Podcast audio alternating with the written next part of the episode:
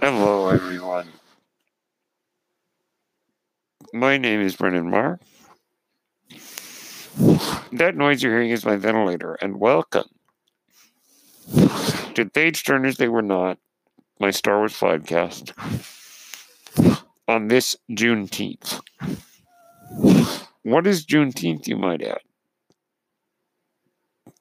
You might ask.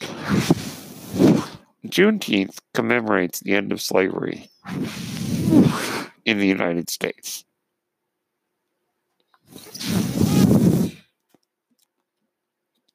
Specifically, it is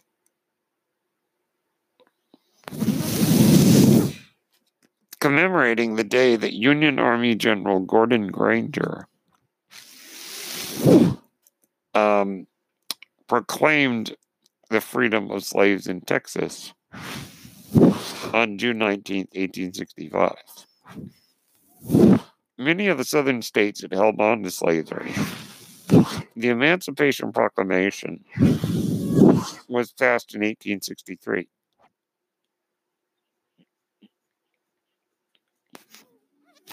During the middle of the Civil War. But it wasn't until the war was over that all the southern states had freed their slaves once the Confederacy had been defeated. And so Juneteenth celebrates the end of slavery in the United States and, or rather, maybe celebrate is the wrong word, it commemorates. So on this day, we commemorate the end of slavery. Now, you may be wondering, how am I going to tie Star Wars into Juneteenth? Well, we'll get there in just a minute. First off, a bit of sad news. Sir Ian Holm, best known for playing the older Bilbo Baggins in Lord of the Rings, has passed away at the age of 88. He had a long and illustrious career, starring in movies like Ridley Scott's Alien, Terry Gilliam's Time Bandits, also starring in movies like From Hell, and others. The list just goes on and on and on. But best known to my generation as Bilbo Baggins in The Lord of the Rings. Now, as far as I know, Sir Ian Holm never appeared in anything Star Wars related. But nonetheless, I thought it would be good to give a tribute to him. He was 88 years old. He lived a long and full life. So rest in peace, Sir Ian. You will be missed deeply. But he leaves a great legacy behind. Okay, today we're going to commemorate Juneteenth. Now, you may, as I said, you may be wondering what Star Wars has to do with Juneteenth. And I think Finn is the answer. Now, a week or two ago, I did an episode of my podcast discussing how the story of Finn can be seen as an allegory for civil rights. And I believe that is still true. Or rather, that speaks for itself. So I would recommend checking out that episode. So I'm not really going to reiterate what I said other than the story of Finn can be interpreted as the story of a black man saying enough is enough and finding the courage to fight back. And I think that that is an appropriate message for this special Juneteenth. Now, believe it or not, I didn't really learn about Juneteenth until watching the show Black-ish with Anthony Anderson, where they were discussing Juneteenth. And I'm glad that I know about it now, because I feel very ignorant that I didn't learn about it. Now, in commemoration of Juneteenth and in commemoration of what has been going on right now with the terrible racial violence in our country, let me just recommend a couple of movies really quick. Do the Right Thing, Malcolm X, Black Klansman, The Five Bloods, Selma, and the Watchmen miniseries are just a few things that I would recommend to you to watch that really give a more honest depiction of the institutional racism in our country. And certainly much more honest interpretation or honest artistic depiction than movies like Driving Miss Daisy and The Help. So those are some things I might recommend for you to commemorate Juneteenth, as well as the lives that have been lost in this horrible racial violence that we've seen in our country. Unfortunately, often by those who are police officers. Okay, we're going to take a break. When we come back, after hearing about our sponsor, I'm going to give you my reasons why Finn's story is appropriate for Juneteenth. See you in a moment. Okay, we are back. Now, how does Finn's story connect to Juneteenth? Finn was essentially a slave, if you think about it. The First Order took him from his family, raised him without a name, only a number, by the way. I was talking to a friend of mine the other day, and I went, when it dawned on me, wait a minute, he had a number. He didn't have a name. They assigned him some arbitrary definition, FN-2187, and took away his identity and basically enslaved him to an oppressive regime. Later, when I believe through the Force, Finn was able to break the conditioning they put on him when he helped Poe escape. Poe heard his name but said, "I'm not going to call you that." He said, "I ain't calling you that, or I ain't using it. Finn, I'm going to call you Finn." And Finn liked that name and kept it, and it stuck. The idea came to mind that during slavery, the slaves were given names by their masters, whether it be like George Washington had a slave named Hercules. Now, when the slaves were freed, many changed their names. And many also took on names. But one of the things that we've seen in recent years, particularly with like Malcolm X,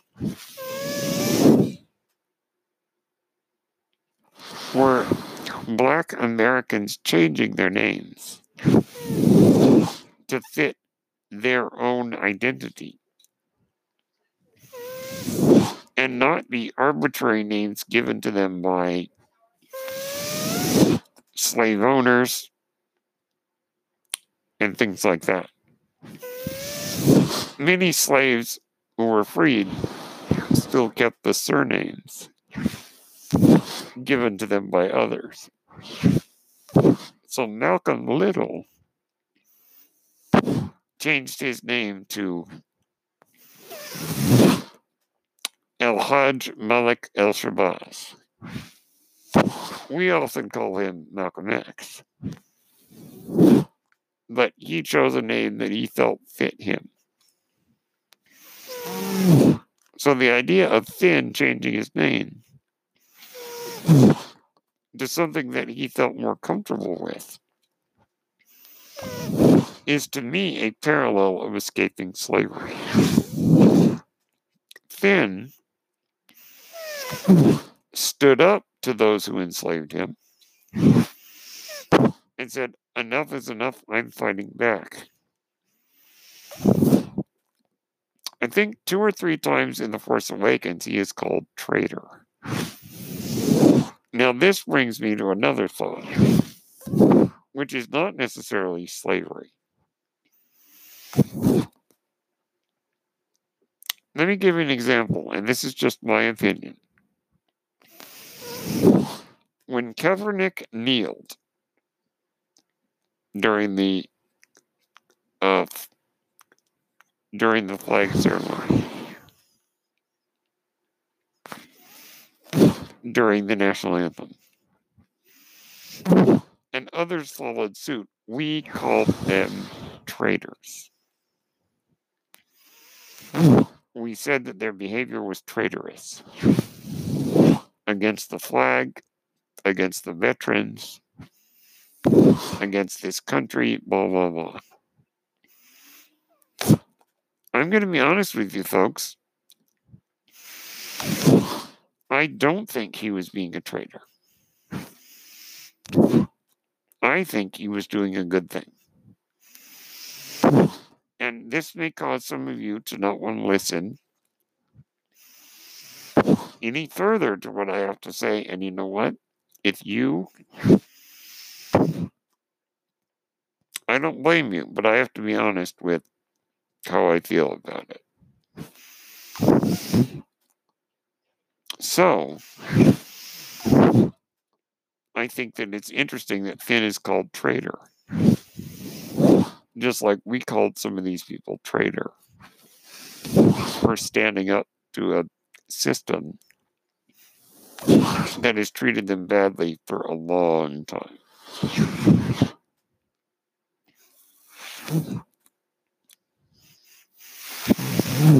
Now, Finn's defiance of the First Order, Finn saying, "I'm not going to be your slave, I'm going to fight back," that inspired others to fight back. It inspired Tamori Blagg, otherwise known as Broom Kid on Cantobite. It also inspired other stormtroopers who were also basically slaves to fight back. Jannah knew who Finn was, and it was implied that she and her team defected or turned away from the First Order because they were inspired by Finn's defiance. This brings us to individuals like Nat Turner and Harriet Tubman, who ran away and fought against the system and inspired other people to fight back too. And Finn certainly does that by inspiring Jannah and her comrades, who might also be force sensitive, to break their bonds and fight back against the oppressive system that enslaved them. Star Wars is a lighthearted fantasy, yes. But as with art, we can choose to interpret it the way we want, or at least that's my belief. Now, in the face of real-world slavery, real-world racism, Star Wars is very little. You know, fiction is very unimportant compared to the real-world issues. But art can inspire us.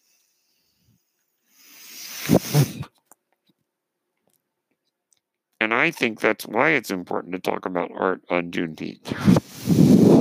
The stories that inspire us to fight for a better world, a world of better equality